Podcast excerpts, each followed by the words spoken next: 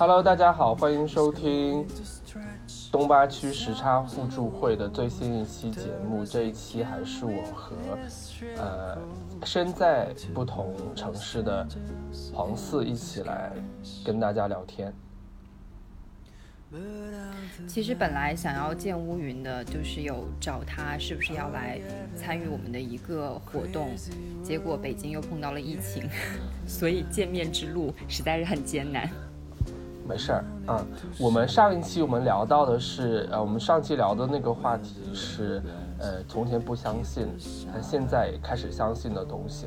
呃，如果大家呃错过了，可以到呃包括喜马拉雅。呃，和苹果 Podcast 还有小宇宙之类的平台去呃收听。然后我们这一期呢，我们这一期要聊的是一个我之前很少聊到的话题，就是消费。然后这个话题呢，其实是我们在准备的时候是黄四想呃想要去开展这个话题，我就想问一下你是呃为什么会突然之间想要去聊消费？嗯，其实就是回看了一下最近几个月的一些消费，消费的东西，发现跟之前的变化还是挺大的。就是包括，其实很大程度上减少了对，呃，衣服啊这类的开支，大部分的开支都还是非常生生活基本层面的。然后我之前有跟你讲过，就是说我说我说觉得书店，你的书店很很好，因为买书是唯一 guilty free 的消费。然后我最近大部分的消费可能也是集中在这一这个方面，嗯，所以就觉得还蛮有蛮有趣的，就就想跟你一起聊一聊，就是不知道你最近在消费上有没有什么新的变化，而且其实对于消费来讲，怎么了？我跟你恰恰相反，我现在购置了大量衣物是买衣服和护肤品。好吧，interesting。嗯，OK，一会儿可以聊一下。对，那好吧，那我们就直接进入话题好了。好，那你说一下你最近买的东西吧。嗯，我最近的消费还真的就是基本层面的吃喝，然后大部分的消费都是在呃书籍上面，然后可能还有一些就是呃。比如说去上海去见一些朋友的 travel cost，所以基本上都没有在衣服或者说 化妆品上 有任何的消费。这个时间你持续了多长的时间啊？就从你到深圳吗？没有，其实我我整个从二三月份就是疫情开始，大家都在家里呃隔离的时候。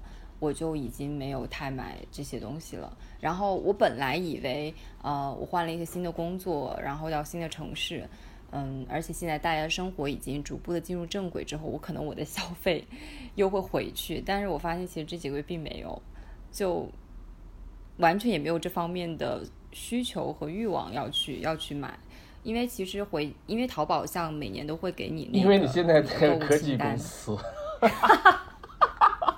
No，你不能这样讲，因为这这个这个有个很好的笑话，就是 我我我记得有一天中午的时候，我在电梯间碰到了我们同事，然后你也认识，之前也是我们的，都是我们同事，然后嗯，他又问我要去干嘛，我说我说我要我要我中午预约了皮肤护理，要去做皮肤清洁，然后他整个很震惊，他说你现在难道不是在一个科技公司吗？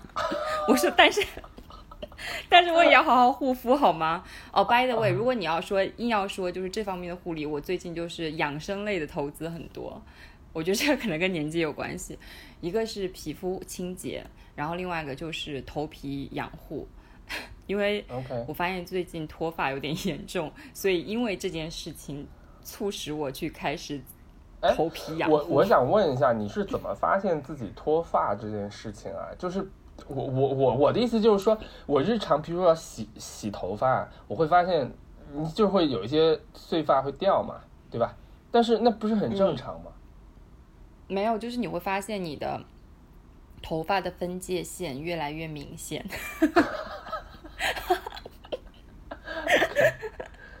然后这个其实也未必是脱发，就是因为你你之前去做皮肤呃皮头皮护理，他会先给你做个检测，然后其实并不是说你毛囊里面没有头发，而是说你的头发不像原来那么健康和茁壮，它变细了。那它可能是缺乏某种维生素吧？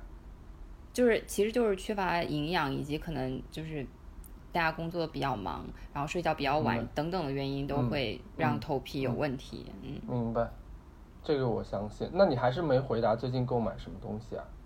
我说大部分都是买书啊，然后就是吃喝以及皮肤和头皮上的投资东西吧。我觉得那对我真的没有，对，那是生存需要，我都我都现在都是只有生存需要。如果你说我唯一买的衣服，我就买了三件优衣库的 UT，而且是在五十九的打折期间买的。OK，OK，对。那你说一下你的吧。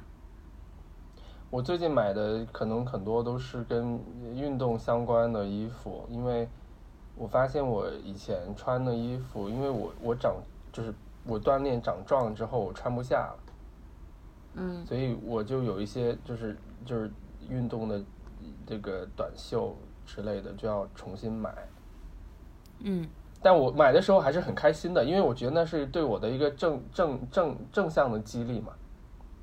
就是让你更加的去雕琢自己的身材吗？不是，就是说，就是说，当你你买，我现在买衣服的需求，就是它是必要的需求，而不是说我觉得好像说这件好看还是不好看，不是的，而是因为我之前都穿不下了。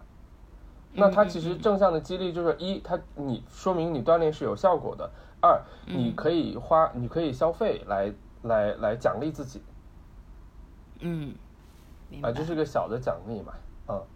嗯呃，然后其他的衣服我其实也没有再，我没有再买新的衣服哦。我生日的时候给自己买了一件衣服，我觉得也也不难理解吧。就生日当天可以买买一些东西，我因反正我们公司就在三里屯嘛，我就中午的时候我觉得说啊，今天老子要过生日了，然后就 就。该该该该去干点什么，然后我就吃完午饭，我就去转了，就北区转了一圈，然后就买了一件衣服，然后开开心心的我就回来了。所以是贵的吗？也还好吧。OK。就也还好。嗯。呃，如果我们公司是在南区的话，我可能就钻到那个优衣库里去了，因为我我我这两天在整理家里，我发现我这三四十件优衣库的 T 恤，而且这些 T 恤是一模一样的版型，只是颜色不一样而已。就是 U U T 吗？不是 U T，是之前那个那种那种有好像是网格一样的，看上去很厚，但其实还好。OK。嗯。哦，OK OK。嗯。好吧，我就 我就想，我的衣柜是个优衣库专柜，我觉得人生的天花板，就是我人生的天花板。我就是，但是我优衣库很好。对啊，优衣库，我觉得它完全就是在实践“造福于人”这四个字吧。就是造福于人了，真的造福于人了。好吧，我觉得这个很好的、很好的引入我们下一个话题，就是你的购买决策，就是为什么你会买优衣库而不是去买 Zara？就喜欢品牌。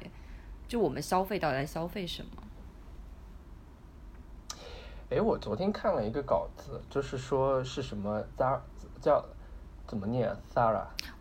要要跟我我有看到，那我们可能看到是一样的，对，一样的文章对吧？说要一决死战还是什么？就二零二零年之类。你看，你你看了，你说一下吧。嗯，首先我会觉得优衣库和 Zara 本身它是两种定位很不一样的时装品牌。我觉得优衣库，你看它大量是呃做的衣服都是基本款嘛，基本款它有几点，就是它不过时，它不会说这一季流行，下一季不流行，不存在这个问题。然后它也很好的可以跟你的其他的衣服穿搭，就是说你不用为了一件优衣库的衣服去更换你的衣橱。但是其实像 Zara 和 H&M，它在很长一段时间，它都是，呃，都是在追，都是在塑造某种潮流。就不管是他们去承接一些大品牌的 runway 上面的一些潮流元素，还是怎么样的，所以他的衣服其实你会发现，就是可能下一季你就不想穿了。然后我觉得其实大家现在对这种过度消费都是已经有感知和有一些嗯自我的 awareness 吧。大家都会去避免这件事情。所以其实我觉得这是呃产品设计上的一个 strategy 的变化，还有大家消费心理上的一个变化。然后另外一个层面，我会觉得像优衣库这种，呃，它质量其实很好。我不得不 讲，我觉得优衣库的质量品质，在我呃自己体验情况下是比 Zara 和 H&M 要好的。而且优衣库它是毕竟是日本品牌嘛，所以它还是有会考虑到亚洲人的身材。但是 Zara 和 H&M 还是比较挑的，就是更偏欧美系吧。嗯，它对人的身高或者说呃，就是它对人的身体是有要求的，它不是谁都可以穿的。嗯，所以我觉得这很多都会都会导致肯定 A 呃优衣库会是在这个阶段它。更受欢迎的一个品牌。那你你那你的这个，那我们刚才说的是说，我默认你说你喜欢的品牌是优衣库嘛？还是说我要从哪里开始？OK，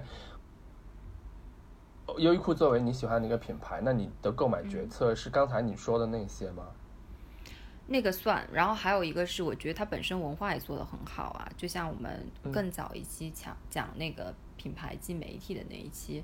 就讲了，比如说它出版杂志，然后我一直都觉得它跟呃 La Mer 应该是这么念吧，那个设计师呃 Christopher 他合作那个 U 系列，以及他跟那个 J.W. Anderson 合作系列这件事情是很明智的，就是嗯，他会让你觉得呃买他们的衣服虽然价格是平价的，但从从品质和审美上是没有问题的。嗯，是也是也是有一定的质感的，而且我不得不讲，就是，呃，我印象最深的这两位设计师跟优衣库的合作，其实他们的出品都是认真的，它不是一个随便的跨界。啊，老实讲，我我会觉得 UT 最新的跟村上隆和那个 Ellie 的，以及包括之前跟 COS 那个，我会觉得有一些。嗯哦，好吧，这样子。但是我觉得，对，但是我觉得就是跟呃时装设计师的，尤其是这两个设计师合作的，还是你会发现是用心的合作吧。所以这些我都会觉得它是一个还蛮好的牌子，嗯，是我答应它的文化的。嗯。那你喜欢优衣库什么呢？我我我我还那对，那我还是也说优衣库吧。我以为我们要说其他的品牌，那我还是先先说优衣库这个这个事情，好吧？嗯。呃，我觉得第一呢，优衣库是我客户。All right，难怪你有那么多。啊，然后第二个呢，是因为但但是那是在呃呃之前了，就没有利益相关的之前，我就已经在。买优衣库了，但是我我可能跟你的购买习惯可能不太一样，因为我是不买联名款的。嗯嗯嗯嗯嗯。因为联名款它还是像我们刚才说的前面说的那些品牌一样，它还是有一定的时效性的。嗯。就是它有一定的这样的需求，但我买优衣库完全就是我基本上全部只买它的基本款。嗯。呃，而且在同样的价格上面来说呢，我觉得在买它的基本款。上这件事情上是它是没有竞品的，嗯，对，就是为什么我觉得同一个版型，我有那么多的这个颜色的 T 恤，也就是说这些这些 T 恤基本上能够包我整个夏天的这个穿着了，嗯，这是一个。然后第二个呢，其实其实是更重要的原因，就是因为因为我之前经常需要出差嘛，虽然今年可能不是这样子。就只，但之前是经常需要出差，我我在家里，我可能之前好像说过，就我在家里，我的那个行李箱是永远会放在比较挡路的地方，就是我完全没有时间来得及去去修呃去去收拾，嗯，所以我每次出门之前，我要快速的去收拾好我的行李，但在这种时候。我就不需要去做任何的选择，我只需要把这些东西扔进我的行李箱。嗯哼，就是我可能就一般来说，你就两两条裤子，然后上衣就是，你你就是优衣库，你就随便放几个，因为你知道你的尺寸，你不会出错，然后你你这个颜色你也是显而易见的，然后你知道上身的效果是什么样子的，我不需要再去做任何的搭配，因为我出这个差就非常着急的一个差。如果一个月我可能要出七八趟差的话，那这种条件下，我不可能做到，你知道，就呃，因为我也不是出镜的博主嘛，嗯，我也不是出镜的博主，所以不需要去考虑说我在镜头前是一个什么样的状态，嗯，我只需要考虑的是说我如何能够快速的把这些行李收拾，呃，收拾清楚。然后或者说，我可能前一晚上根本来不及收拾，第二天早上我可能只有二十分钟的时间来收拾，那也很很简单。嗯，我有多少天，我就带多少件就够了。嗯，所以是这样的一个一个逻辑。然后我觉得第三个呢，呃，可能在呃我的角度上面来说，我觉得嗯，我不相信所有的，我不相信衣服的质量这件事儿。不是因为它是优衣库，或者说它是，呃，一些什么很好的牌子，那我扔进洗衣机，它出来，它还是会面面临那个问题，就是它有可能会变形嘛。嗯。因为我是不可能去手洗的，我我没有时间手洗。嗯。我扔进洗衣机，它出来的出来的那个样子，基本上，你很难去保证说啊，我跟我扔进去之前洗出来是一模一样的。嗯，但是在这一点上面来说呢，呃，我觉得呃，优衣库在性价比上，我觉得哪怕是我洗坏了，我也不会觉得特别可惜。嗯，嗯，就这样，就是我觉得这是我的决策，对来说，它是真的非常的方便。那我想补充一点，我对 优衣库的喜爱，就是我会觉得，嗯。因为它是基本款，所以就是你怎么穿怎么搭，就是你自己决定。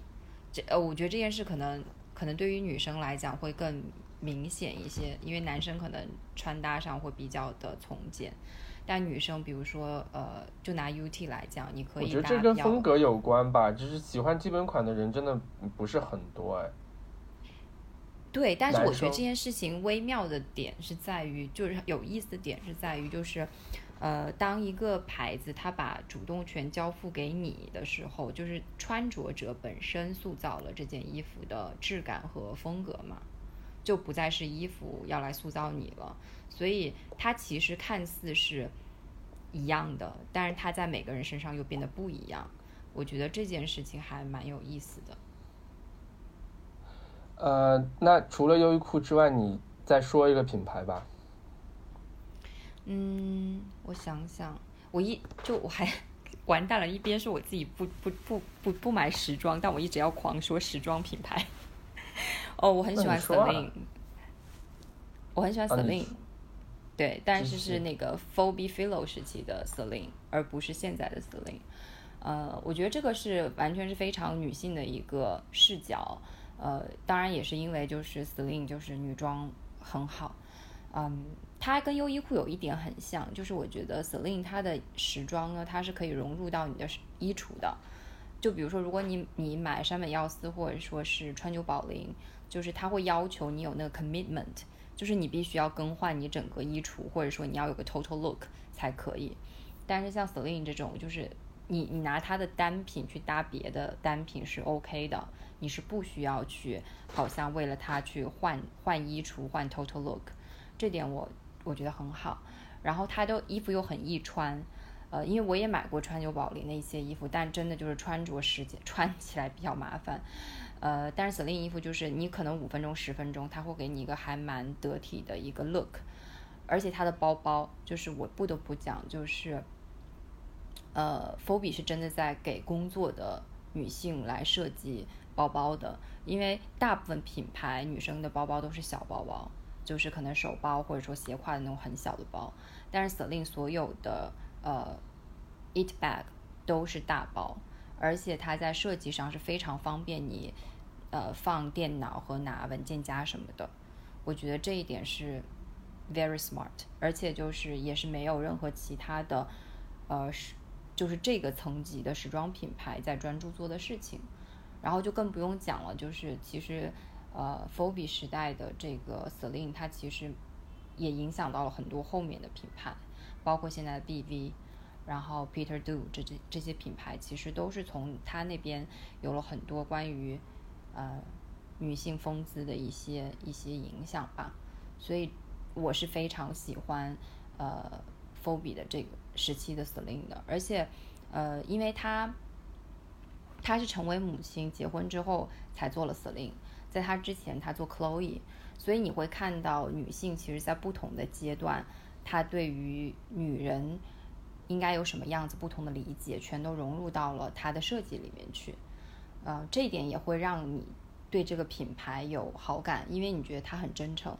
就是她真实的在反映他所思所想，而且他找到呃女人想要的东西，然后把它再生产成产品给到更多的人，所以我觉得还蛮蛮蛮让我钦佩的哦。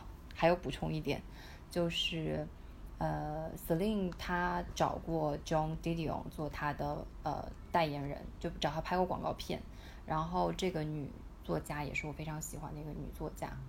哦，所以我觉得，嗯，整个品牌都让我非常的钦佩吧。好吧，那你要下面说下面一个吗？呃，就是下一个问题呢，其实是想，呃，想讨论一下，就是你感知到的一些消费内容，或者说是呃消费内容的变化，或者说是一些新的趋势。嗯，但我觉得至少是从你的角度，就我们现在不是在给一些你知道的一些一些媒体去写稿子，但是从你的角度上面来说，你觉得你看到了什么？嗯，我看到的，嗯，如果说从非常，我先我先讲大的层面吧，就是。我可能看到的一些东西，这包括很多人的一些改变，就是大家可能都会比较的，我不知道，我感觉大家都会对，呃，过度消费这件事情有些警惕了。嗯，这就是我们看不是警惕，是是不得不吧，就不得不，就是你说不得不去停止吗？对，我觉得这个就是一个非常非常 tricky 的点，就是说，嗯。首先，这个时代因为真的就是生产过剩，它要求每个人都过度消费，但是大家又不想过度消费，但其实就是你没有办法，你肯定会过度消费的。所以就是大家现在在找一些从心理层面上在找一些 guilty free 的消费，但是并不是说它停止了消费这件事情，这是我觉得一个蛮有意思的，呃，我我认为的趋势。这种 guilty free 就像我说的，我会去买书。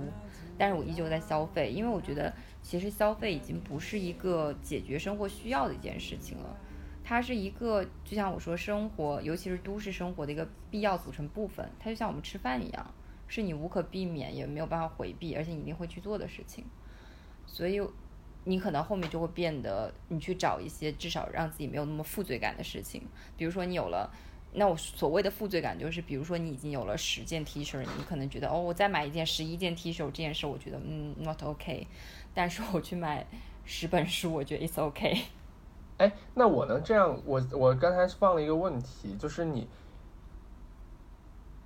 在你现在整个消费的这个结构里面，就是吃和喝是占很大的比重的，是吗？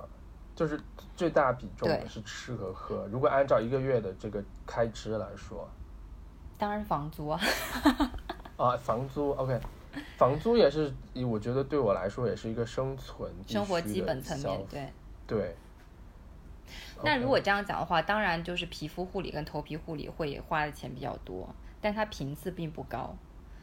但频次最多的就是吃喝，而且我我我我认为就是有的时候，比如说我今天特别累。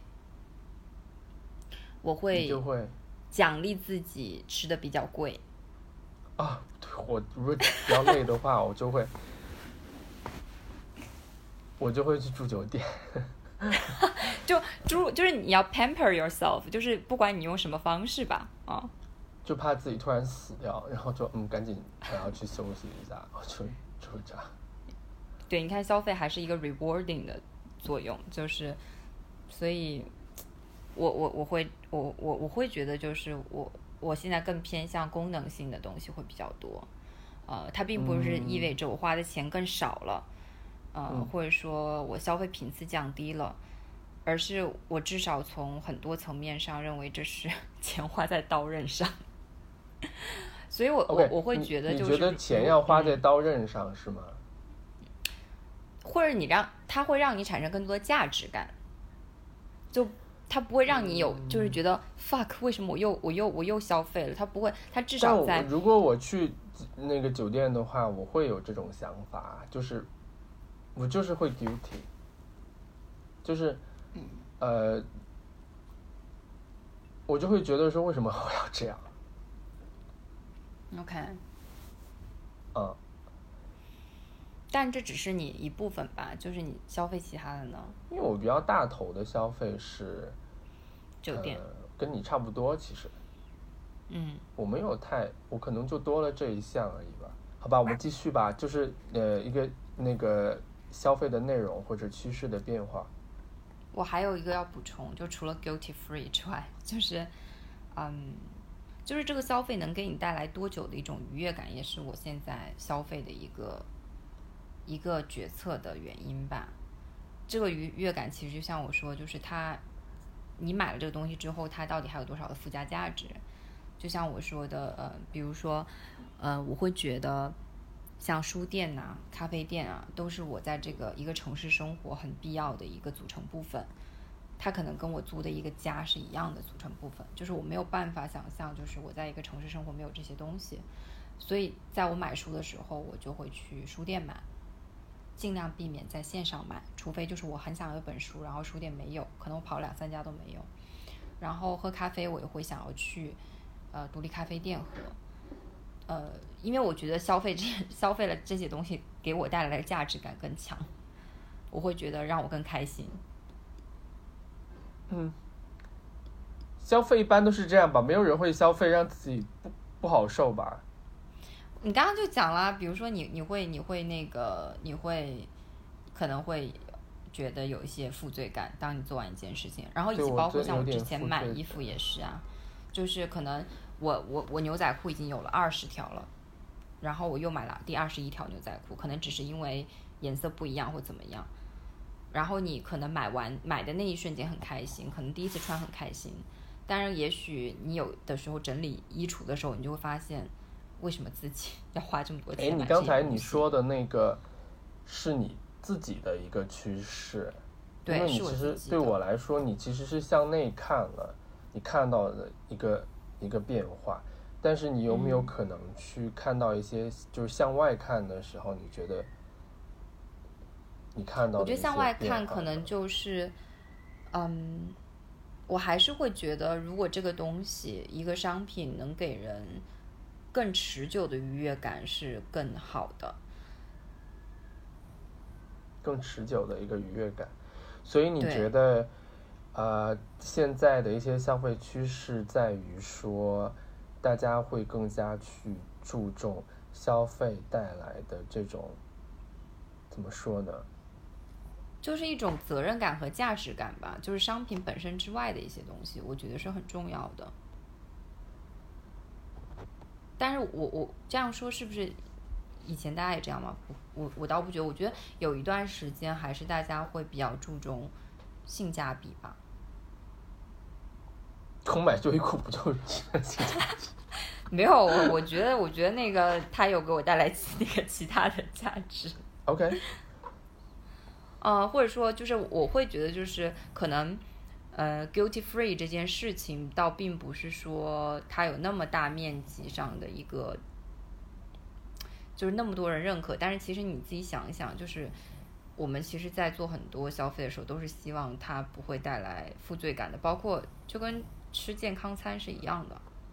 其实我能理解的，就是说，因为刚才一直在说 guilty free 这件事情，嗯。那这种 guilty，就是你让你感到这种有这种罪恶感或者愧疚感的来源是什么呢？你为什么会有这种呢？你是觉得自己在浪费钱吗？就觉得这笔钱是花的不值得，或者说这完成了这次消费行为，你事实上没有得到你应得的东西，还是什么？我觉得这个比较重要。就是都有一个是我会觉得浪费，比如说买很多支口红。就我曾经，我曾经也买，就是一次就一个下午逛街买过十一支口红，也是做过这种事的。但是他给我的 愉悦不超过，他给我的愉悦不超过五分钟，然后我就开始懊恼。当然最后他让我觉得稍微开心点，就是我把这些口红都送给了朋友，让他们去选。啊，所以，哦，你你你说，嗯，所以我的意思是说，就是。我以前会有像类似这样的消费，当然我觉得很重要，就是它其实也是情绪的一个出口嘛。就是这也是我为什么说，就是我我我之前讲到，我觉得工作变成了消费的一个环节。就是如果你不工作的话，其实你是不会有那么多消费产生的。正因为你工作了，这些额外消费产生了，这些额外消费可能包括像我刚才讲的这种 stress shopping，或者说包括 social。或者说，包括你要以一个怎么样得体的姿态出现在公司、出现在同事面前等等的这些，呃，其实我就觉得工作是消费的一个环节。我本来觉得挺简单的，就是说，呃，你把消费当成去购买一个什么东西，那我觉得你花钱，反正都要花钱嘛。如果你不精打细算的话，总要有一些不理性的消费。但是如果你涉及到，呃，是不是浪费，是不是会给你带来一些负罪感的话，那我觉得其实对你来说，消费其实，呃，已经上升到投资这这个这个概念了。就是说，你要买这个东西，它可能它是一个投资性的消费，那你才会感到说这个是这你你完成这一次消费的时候是。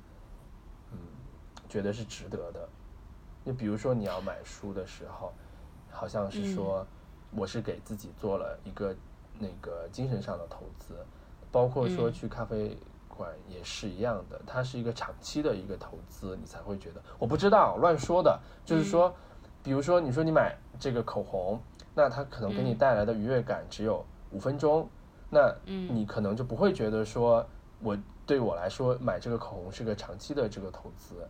嗯，可能只是那一瞬间，我我需要的那个愉悦感，那他可能就是这样子。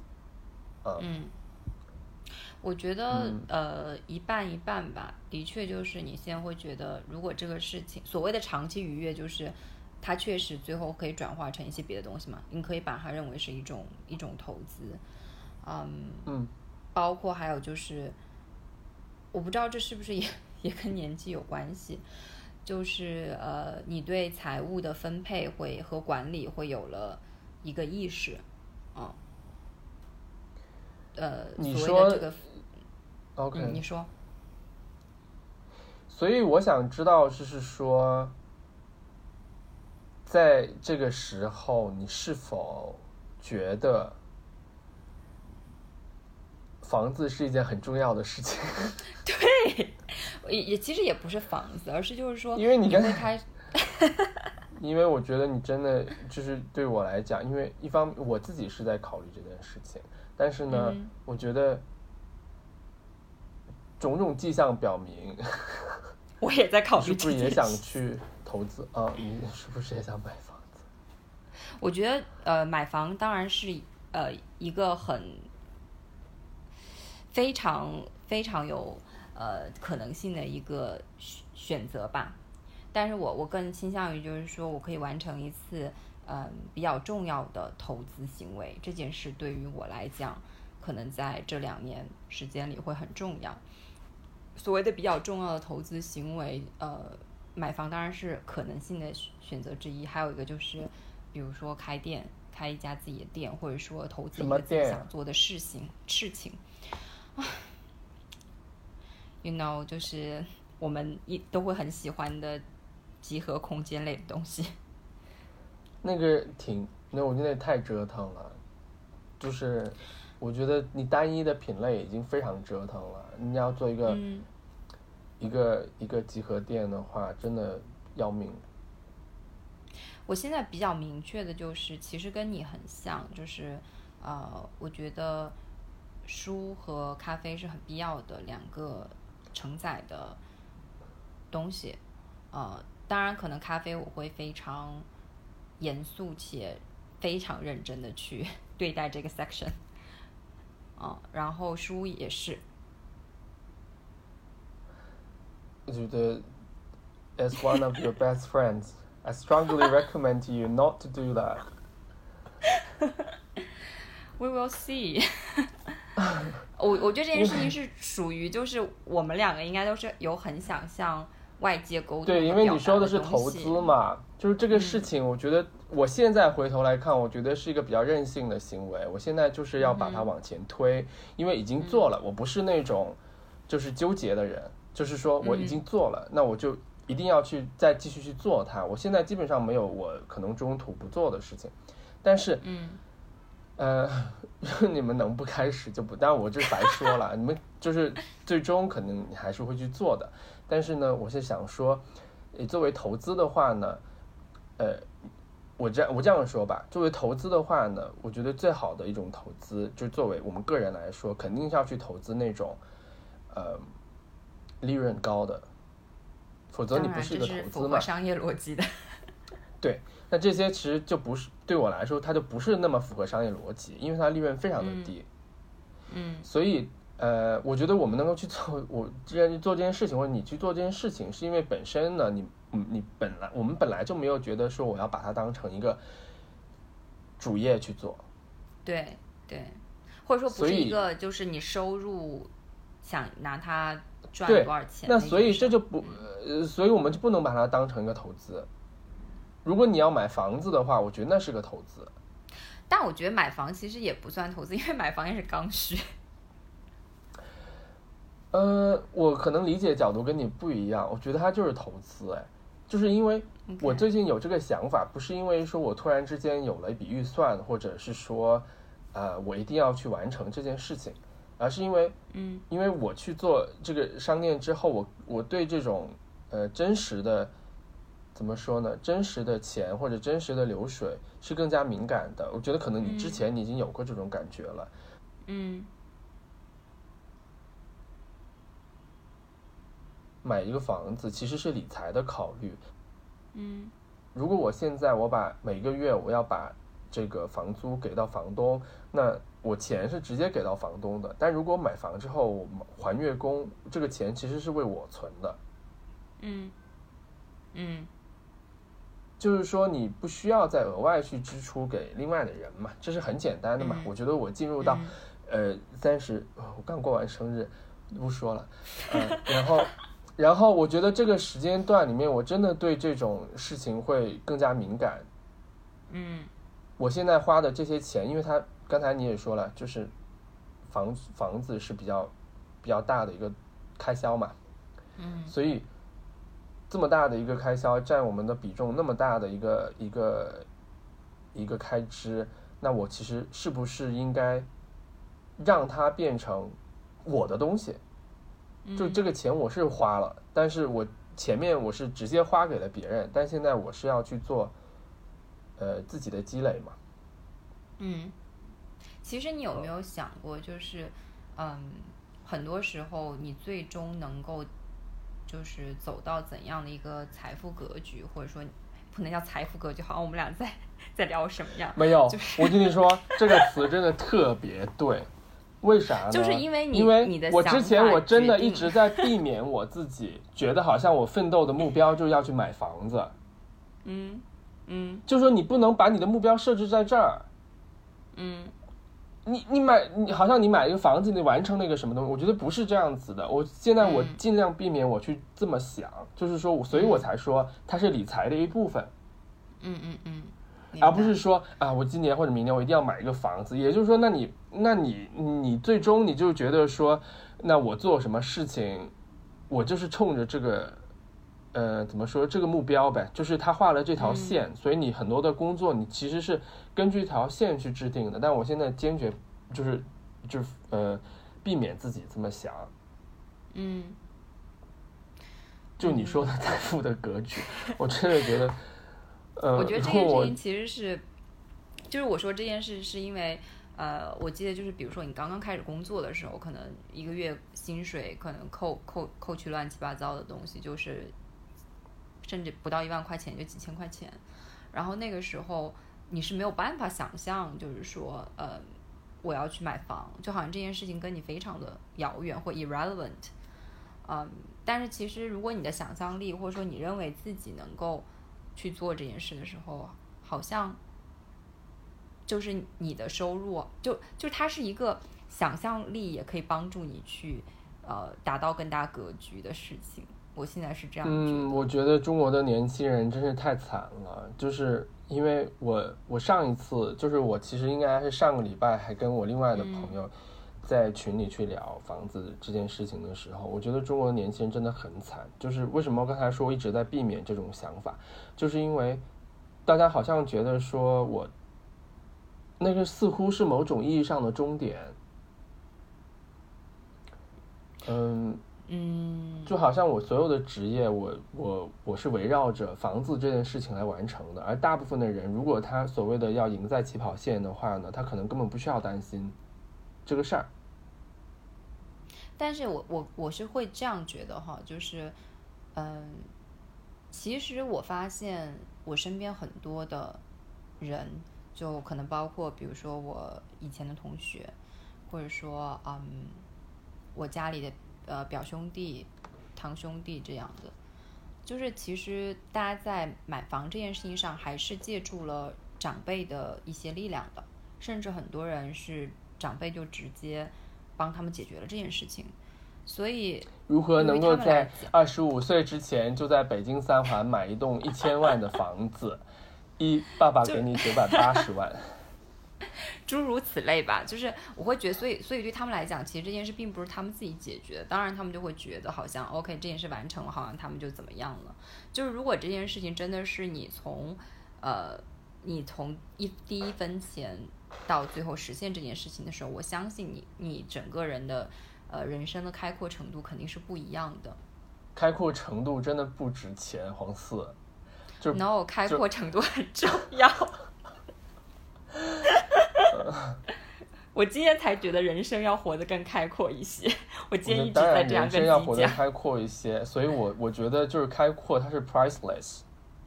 嗯哼，OK，嗯，那是无价，我觉得它其实这种开阔程度是跟这个金钱或者说是我们说的消费，它是一个平行的东西。嗯嗯，OK，当然它可能会作用到。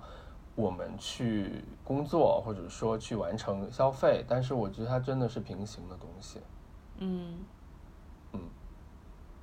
哦，然后我会觉得最后再想讲的就是，可能我刚刚说的消费变得越来越花在刀刃上，也是因为，嗯，你会发现，就是你要开始真正的进入生活这件事情，然后这件事情就是有很多实际层面的东西。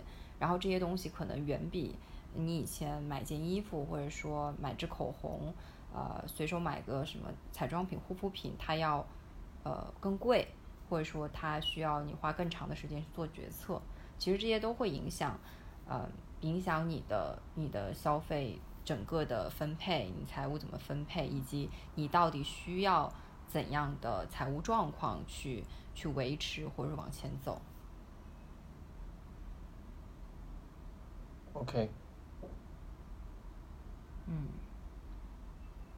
哎，那我我想插一个，我想问一下，你在呃过去可能半年的时间里，除了房子之外，嗯，你开销最大的一次单笔的消费是买了什么东西？不好意思啊，我们今天都说买东西，是因为我们今天主题就是消费。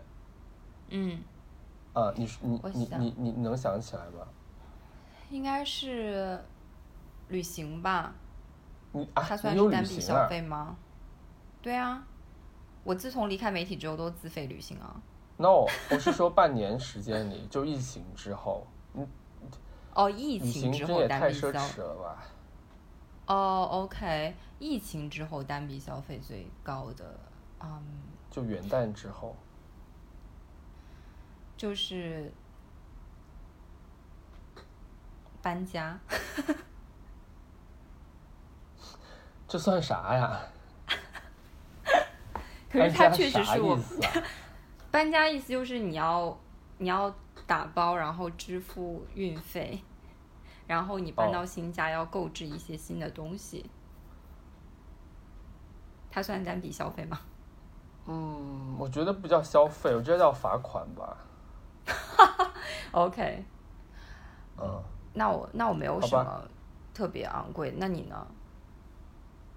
我我就买办我我我我办健身卡呀。哦。买课买课买课买课。买了一百节吗？倒没有，就不需要吧，没必要吧。买一百节中，可能到第二十节的时候，教练就跑了。哦，我要说一下，我单笔消费让我非常 impressive 的一次，就是在您的书店购买了五本 Magazine B。啊。那是单次消费，好像是我近期比较大额的。哎，我因为上海，他最近在做一次 Magazine B 的那个展览，然后后来我们我们商店的那个 Magazine B 的那个销量又突然又涨了，好了起来。因为这个杂志它本身有很多期已经就就不再不再印刷了，所以大家都在都找不着。当然我们也不不是很全，然后我我就四处去给我们之前订的那个呃。顾客或读者去帮他们去找那些失传的，嗯，那种那那那几期，还挺辛苦的，但是我觉得还挺有意思的。嗯，嗯，挺好的，嗯。对啊，对，呃，我觉得你这说的这种单笔的消费，它也是投资啊。就你们要做你这样讲的话，我觉得就是基本上。我觉得没有消费是真正的浪费了，就包括我，虽然我现在会说 OK，我没有啊，那你觉得那些去赌博的人，那那也是消费啊，那就浪费啊！妈呀，要那如果这样，如果赌博也算消费的话，来，我们开始进入杠精的对话，来就对，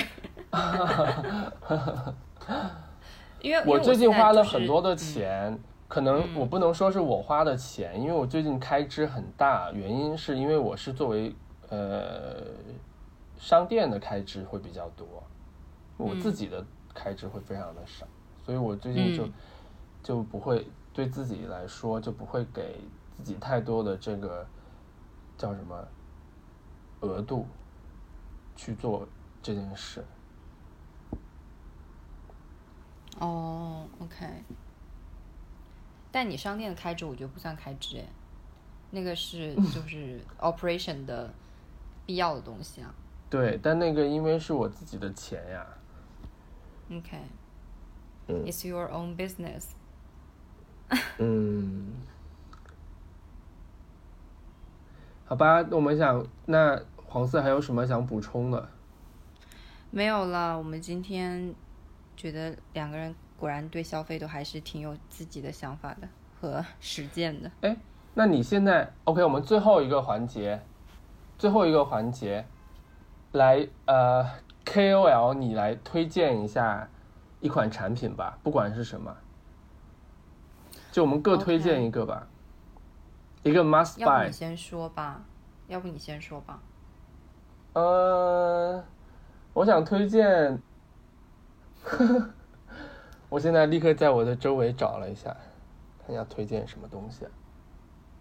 OK，推荐一个理肤泉 B 五多效保湿修复面膜。OK，我跟你说，这超好，理肤泉真是宝藏。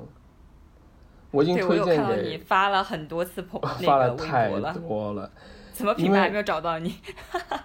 啊？就是 怎么评就是呃，OK，我来说一下，因为首先很多大部分的这种护肤的东西都是扯淡的，就就我们就承认这一点，大部分护肤都是扯淡的各种产品，但是有两两个东西是是真正有用的，一个就是防晒，一个就是保湿嘛，嗯，这两件事情，呃，我们现在护肤不是为了美白了，我们现在护肤是为了抗衰，所以。啊，OK，我觉得现在对我来说呢，防晒我 OK，然后呢，呃，保湿或者什么的，我还是推荐理肤泉的这个面膜，因为理肤泉对我来讲，它是它，因为我太我太容易过敏了，嗯，但是我用理肤泉到现在从来没有发生过过敏，或者说是有任何的不适，嗯，我觉得还是，嗯，因还是很好的，嗯，因为它，嗯，哎，不说了，我没有拿广告费，也不是我客户，我就这么一说，大家爱用不用，啊，然后黄四你说吧，我能推荐书吗？嗯，可以。OK，我我觉得。我现在就是我发现我每个月的我不是有我不是会固定的就是说一定要给自己好像设个主题或者这个月我要读完几本书，但是我我现在可能阅读这方面我会自动的去有一条啊逻辑，然后 我发现我过过往的两个月就我来深圳两个月就读了大量关于女性主义的书籍。在此感觉可以列一个书单，其其实就是这两个月我自己消费的一些东西，购买的一些东西。嗯，然后我个人会觉得，呃，非常推荐大家去看。哦，一本我只推荐一本，就是《爱说教的男人》这本书。嗯，它的英文名叫《Man Explain Things to Me》，然后我就觉得他的 “man” 可能呃更好翻译成的是一个呃。有权利的当权者吧，而不仅仅是男人，因为他其实这本书，我觉得他非常有有启迪性的是在于，呃，很多时候关于女性主义的作品，它都会聚焦在一些私人领域，比如说呃生育，比如说家庭，比如说婚姻，但是其实这本书它是把呃女性主义或女权这件事情放到了一个更大的维度，呃，比如说它有讲呃女女性主义或者女权运动对于呃后期。同性恋婚姻，以及甚至包括呃废奴运动等等的一些影响，因为其实他想要强调的是，呃，女权主义背后其实是平权这个概念，嗯，以及在更大的维度上，可能从呃世界层面的政治还有经济角逐层层面上，其实每个国家，一些国家也代表了当权者，一些国家也代表了被攫取和被剥削的人，所以他是把呃。这件事放到这样一个公共领域去探讨的，我觉得还是一个很有意思的小书，而且读起来也很轻松。它是其实是一个呃记者写的散文集啊，所以每篇都很精精简，然后又信息量又很丰富，所以很推荐大家去看一看吧。是是我们都认识的编辑的书啊，因为编辑是我也是我们的朋友，好吧？OK，好吧。那我们今天就到这儿了，我们下一次，下一次，下一次要聊什么？下次再说吧。下下次再说，对，好的，那谢谢大家，谢谢大家收听，拜拜，拜拜。